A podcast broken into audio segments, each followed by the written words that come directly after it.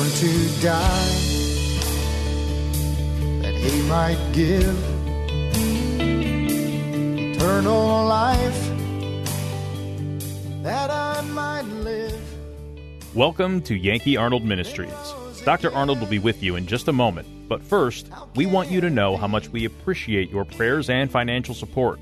You may help this radio ministry by donating online at yankeearnold.com or by mail at Yankee Arnold Ministries, 7028 West Waters Avenue, Suite 316, Tampa, Florida 33634. Again, that's 7028 West Waters Avenue, Suite 316, Tampa, Florida 33634. Feel free to send Dr. Arnold your questions or comments to Yankee at yankeearnold.com, and he will respond as quickly as possible. Now, here is Dr. Arnold with today's message. Saved my soul that night. When you just take God for granted and you don't pray because you don't think anything's going to change anyway, you know that reveals a lot about your faith in the Lord when you don't pray. And it reveals a lot about your faith in the Lord when you do pray. So whether you pray or you don't pray reveals a lot about you, wouldn't it? Now look what he said. In verse 5, for your fellowship, he thanks them for their fellowship in the gospel from the first day until now. Do you know our fellowship together with one another is because we both have heard the gospel and trusted Christ as our Savior. You know, there's a lot of religious people that I have absolutely no fellowship with and cannot. There's a lot of preachers that I can't fellowship with because we don't have anything in common. There's a lot of preachers that I don't want people putting me in the same category with them because I think most of them are liars and hypocrites. I don't think most of them have been called by God to be a pastor. I don't think they got a clear gospel message. The gospel is our boundary of fellowship, it determines it. What do you believe about the gospel? Because the gospel tells me what you believe about Christ. And whether or not you believe it's truly by grace reveals to me a lot about what you think about God the Father, what He said and what He did. So it reveals an awful lot of things, and this is why we have to be very careful about just listening to whoever and worshiping with certain people that are not true to the book. God does not say, go to the churches and try to change them. It says, mark them which cause divisions, contrary to the doctrine that thou hast learned, and avoid them. Avoid them. The Bible says, Come out from among them and be ye separate from them, because you're not of them, you're not part of them. That is concerning those that do not preach the gospel of Christ. So Satan has his ministers. So Satan's ministers do Satan's work. And you don't want to be found doing the devil's work. Can a Christian do the devil's work? Of course you can. But you won't even know it's happening, so you get deceived. So you study the Bible so you can know the difference.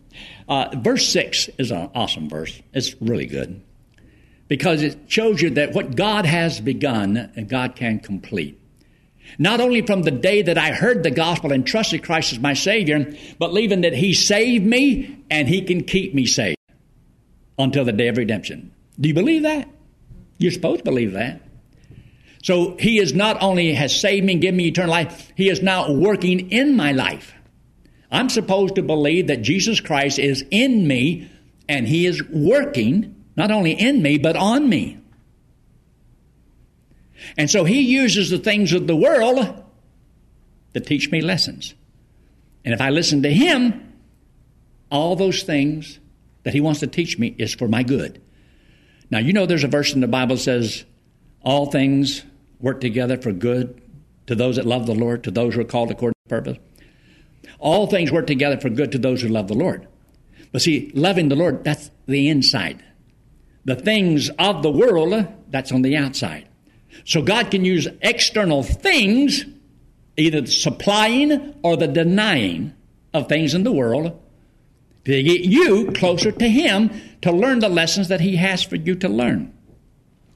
Now, look there in verse 6 being confident of this very thing, that he which hath begun a good work in you will perform until the day of Jesus Christ. So he's the one that did the work, and he's the one that wants to perform. You know, in the book of uh, Corinthians, uh, excuse me, book of Romans in chapter 7, uh, when the uh, Apostle Paul was writing there about the, uh, the things that I do, I hate, and that I hate, I wind up doing. I know that in me, that is in my flesh, dwelleth no good thing, but how to perform that which is good. I find out how to perform, how to perform. It's the Lord who wants to do the performing. It's Him that wants to live through you. The best thing you and I can do sometimes is just to get out of His way.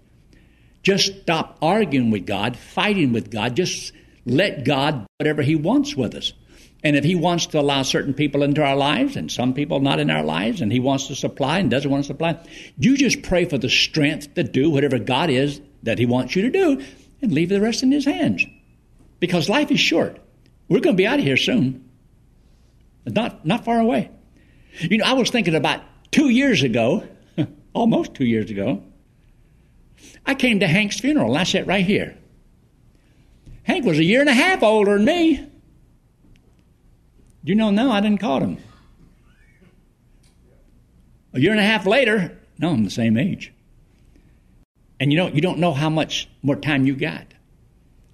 So we ought to rejoice while we can rejoice and be thankful for whatever God does because you're supposed to believe, I'm supposed to believe, God is working. Uh, look there in chapter 2. I want you to see this. Look in chapter 2, verse 12. Because he which hath begun a good work in you will perform. In verse 12, he says, Wherefore, my beloved, so we're talking to believers, not talking about how to be saved. He says, As ye have always obeyed, not as in my presence only, but now much more in my absence, because he's not with them right now. He happens to be in a jail. He says, But now, much more in my absence, work out your own salvation with fear and trembling.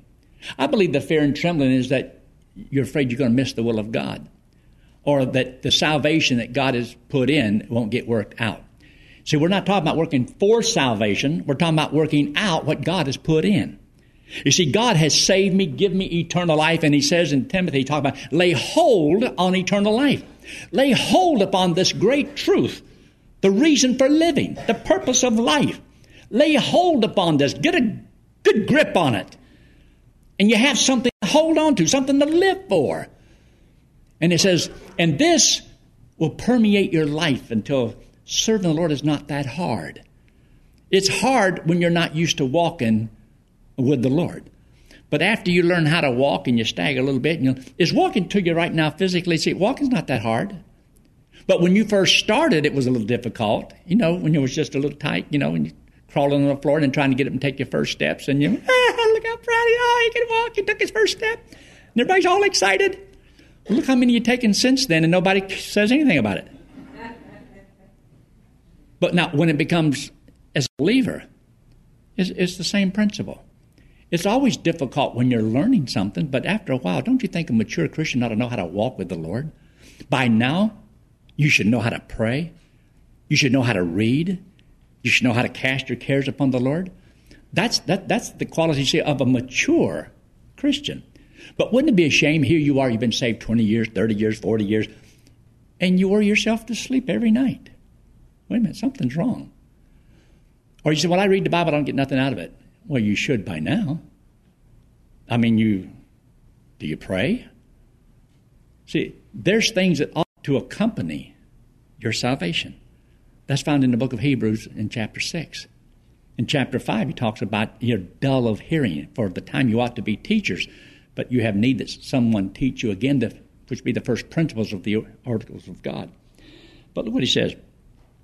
He says in the verse 13, For it is, and you ought to underline this, for it is God which worketh, and you ought to underline these two words. In you. God's working in you. Do you believe He's working in you? You see, He began the work and He wants to continue the work.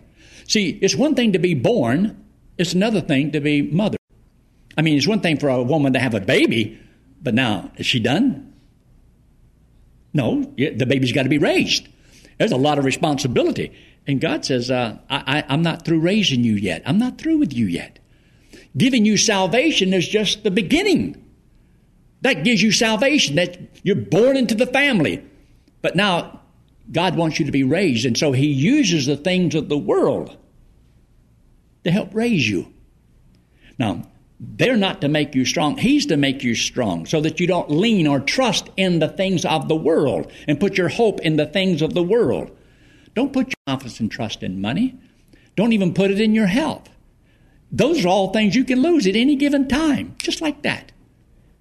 And one day you go to bed as a 17 year old and you wake up and you're 68 years old. You say, well, what happened? But just like that, it's all over with. I was someplace the other day. Forgot where I was. And I, I, was sitting there and we were sitting in somebody's rocking chair. Where was we at, honey? Were sitting in a rocking chair. You told me to sit in that rocking chair. I got in a rocking chair and I couldn't get it going. You know, that, that's a sign of old age when you sit in that rocking chair. Can't get it going. Have you ever said, you know, uh, you get ready to get up and you can't get out of the seat? You can't. James over laughing like crazy. He knows. You get in a rocking chair and you get back, and then you try to get up, and you can't. You can't get up, and then your arms aren't strong enough to push up, and so you have to move on the side of the chair and try to get up. Isn't that embarrassing? I hate seeing my wife do that. That's, uh, no, it's, hmm. it's not funny. But he says in verse 13, it is God that worketh in you now get that, both to will and to do of His good pleasure. You see, the things that God has come into your life is not for your pleasure. It's not to accomplish your will. It's to accomplish His. Didn't you, as a Christian, somewhere along the line, did you ever say, Lord, I want you to use me? I want to be used by God. You ever say, Lord, I want to be whatever you want me to be? Boy, whatever you want me, Lord. I want you to bless me and whatever. God says, okay. And then when you see his hand moving for the light switch, you know he's going to turn it off. You start hollering, Lord, no, no, no, no, no, no, no, no. Oh, he did it. And God cuts off the lights because he wants you to learn how to walk by faith. And so you begin to, to sweat it out. That's why the next verse talks about do all things, do all things without what? Murmuring murmuring and disputing, without arguing with God and complaining. That's what those words are talking about. Well, why would you murmur and complain? Because you don't see how God's going to use this or that. And if God really loves me, why did He allow this or that? Well, who's, who wrote this?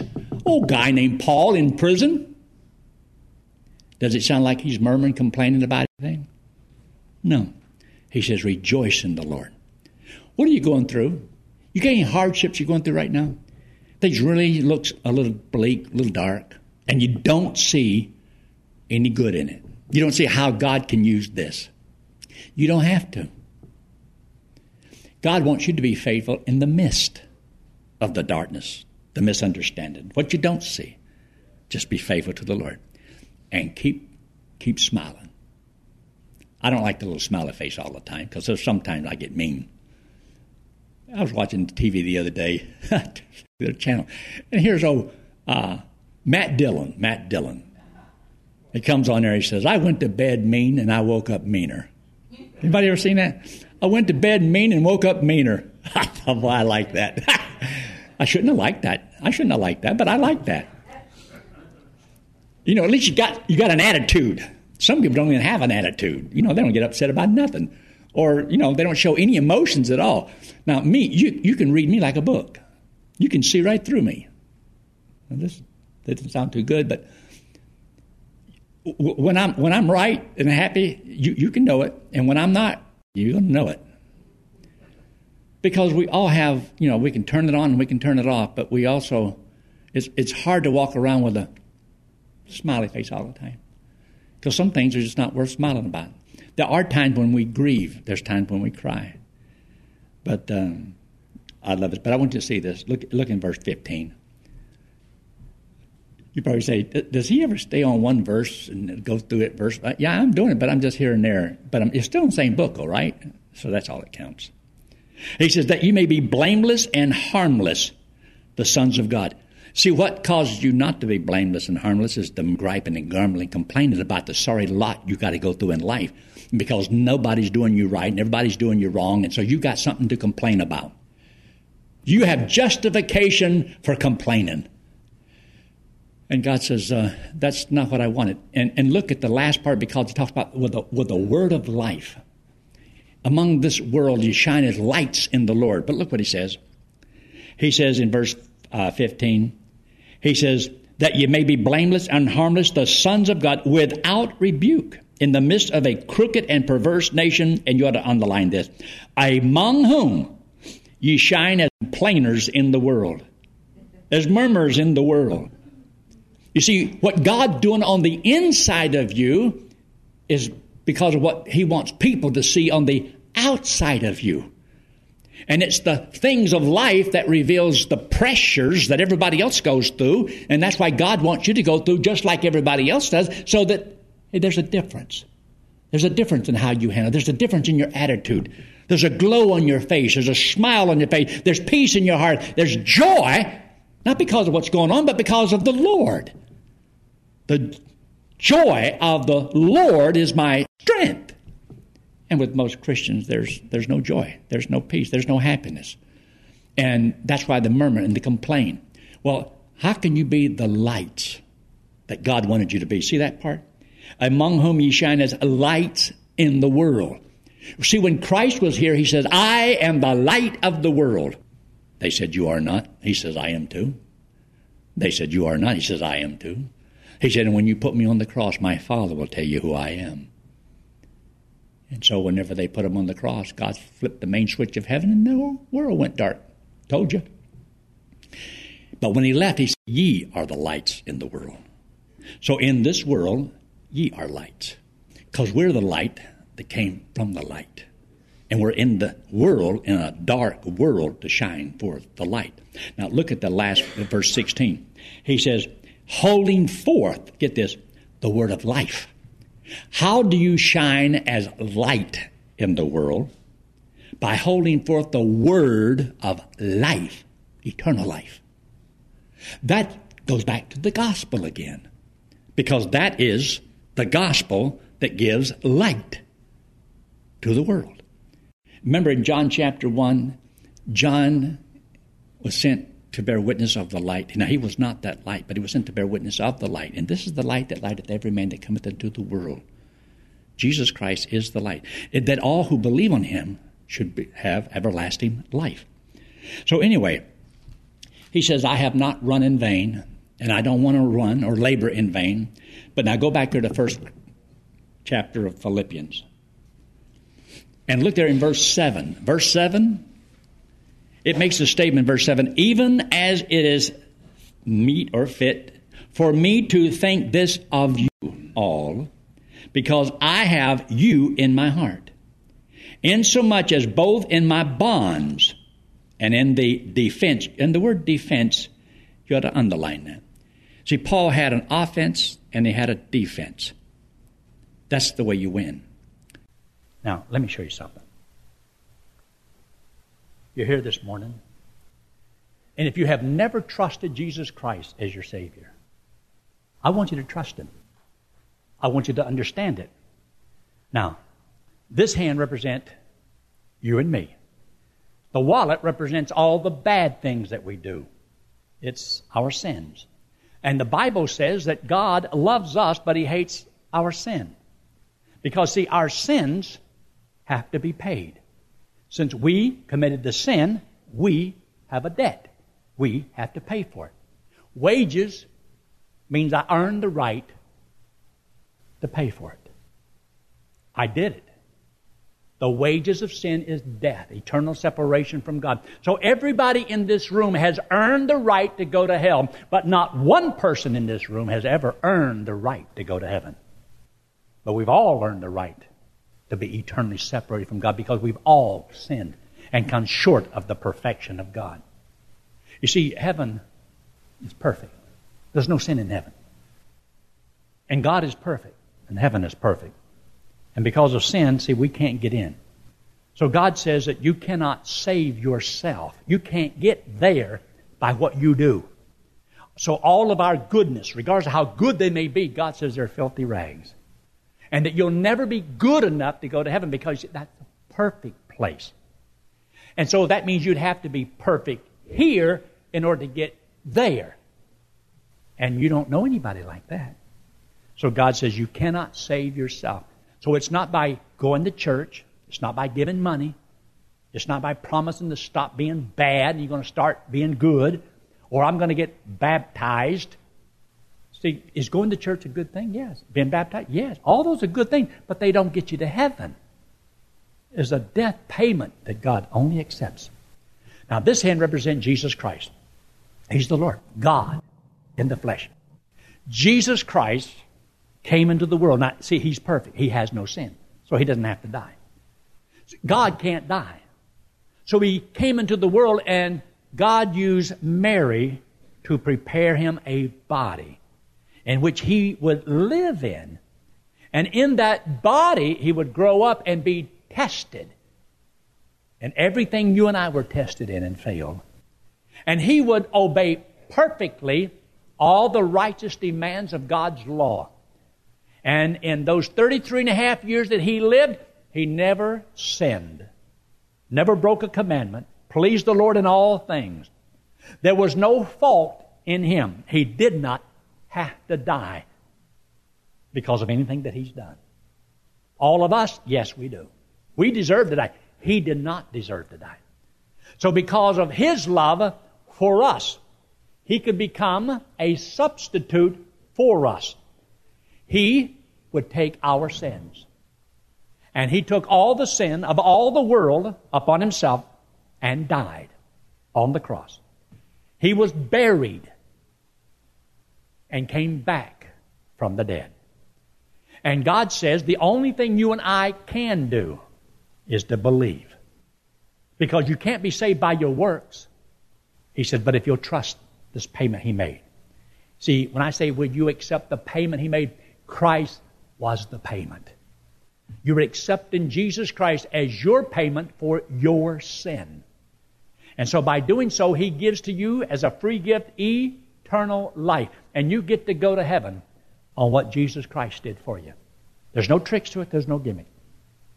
Now, if I offered you my wallet and you accept you'd have a empty wallet. If I offered you this microphone and you accept you would have a microphone. Well, if Jesus Christ came in here and offered you eternal life and you accept it, what would you have? Eternal life. And if it's eternal life, it would last forever. And if it lasts forever, and all your sins are paid, where would you go when you die? To heaven. So can you know that you're going to heaven before you die? Yes. I have known for 49 years. I'm a little bit older than that. 49 years I know I'm going to heaven when I die. Is it because I'm good? Of course. No. It's not because I'm good. It's because He's good. He loved me. He paid for my sin. Well, He did the same thing for you. Only thing I ever did to go to heaven was to trust Christ as my Savior. I believe He did it for me. And God said, if you'll believe it with all your heart, not trust in anything else. You don't trust you. You don't trust the church. You don't trust the preacher. I can't get you there. You don't trust your good deeds. You must trust Jesus Christ and Him alone. And He says He would give you as a free gift everlasting life. And if it's everlasting life, how long would it last? Forever that lasts forever and all your sins are paid, where would you go when you die? You get to go to heaven whenever you die. Now that's a gift, that's free. Once you trust Christ as your Savior and you believe that, it might be same day. It might be a week later. Might be a month later. Might be a year later. Might be 10 years later. You might decide, I, I need to be baptized. Not to get to heaven but because you're going there. And it's a step of obedience. Don't let the devil rob you of something that's wonderful and sweet and precious. Because it's an obedience that you know I did what my father wanted me to do. I'm his child. I am not ashamed. But anyway, I hope that that's a decision you have to make, but you need to make it. And remember, no decision is a decision. But I simply want all of God's children to be obedient to the Lord. And that's a good place to start. Let's pray, shall we? With heads bowed and eyes closed and no one looking around. Friend, I have tried my dead level best to explain this critical issue as best I can. It grieves me deeply when there's so many that trust in their infant baptism as though it has something to do with saving them and getting them to heaven. And no doubt there's a lot of people that say, Well, I, am going to heaven because I was baptized. Nobody's going to heaven because you were baptized. Did you trust Christ as your Savior? Do you believe He died on that cross, that He paid for your sins? Will you trust Him and Him alone as your only hope of going to heaven? Friend, in just a moment, I'm going to ask for a raise of hand. Raising your hand doesn't save you. But I'd like to know if what I said made sense. I don't know no way to do it except just by asking you. But I'm going to ask you in just a moment to raise your hand to let me know if you will accept Jesus Christ this morning as your Savior. I'm not asking you to join the church, I'm not asking you for money, Not asking you to change your life, not asking you to be a religious hypocrite. I'm asking you to be honest and say something like this to the Lord Lord, I'm a sinner. I'm a sinner. I cannot save myself. And I hear and understand and believe with all my heart that Jesus Christ died on that cross and paid for my sins. That he was buried and came back again from the dead, and I believe he did it for me. And I will accept him right now as my only hope of going to heaven. And preacher, I'd like for you to pray for me. Would you just slip your hand very quickly and put it right back down? Say, anyone all this morning say, Yes, I will trust Christ as my Savior, and I'd like for you to pray for me. Just slip it up very quickly and put it right back down. Anyone all. Anyone all. If you've already trusted Christ as Savior, you don't have to do it again. But if you've never done so, would you trust Him? I'm not going to embarrass you, point you out. It's over and done with when you make that decision. God knows who you are, knows that you're trusting Him. And one it all before we close. If you have trusted Christ as your Savior, talk to the Lord about being baptized. Not because you have to, but because you want to. It's a step of obedience. Our Father, we thank you so much for this time together. We pray, Lord, your richest blessings upon each person here. And Father, I pray that they do understand that water baptism cannot save, doesn't even help.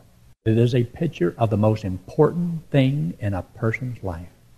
It's a picture of the greatest thing that can ever happen to a man, and that's to be saved. To believe that you died, was buried, came back and back from the dead, and that you did it for that individual. Thank you so much for this time together. We ask your blessings upon each family here. In Christ's name we pray. Amen. Were you ever told that you must confess Christ before men to be saved? Were you warned that if you refused to confess Christ, he would not confess you before the Father? Just what does that mean? Pastor Yankee Arnold has prepared just the right book with answers straight from the Bible. The book is called Gospel Driven Man, and Pastor Yankee wants to send it to you free of charge. Simply write to Pastor Yankee at Yankee Arnold Ministries, 7028 West Waters Avenue, Suite 316, Tampa, Florida 33634, and request the book or request by email at yankee at yankeearnold.com. That's yankee at yankeearnold.com. Thanks for listening to today's broadcast. We pray that today's message was a blessing to you and your family. You may help support this radio ministry by donating online at yankeearnold.com or by mail at Yankee Arnold Ministries, 7028 West Waters Avenue, Suite 316, Tampa, Florida 33634. Friend, one day it will happen. The trumpet will sound, and we will be changed, caught up to meet the Lord in the air. So live today and every day, believing that the Lord is coming soon, and just keep looking up. Amazing grace amazes me.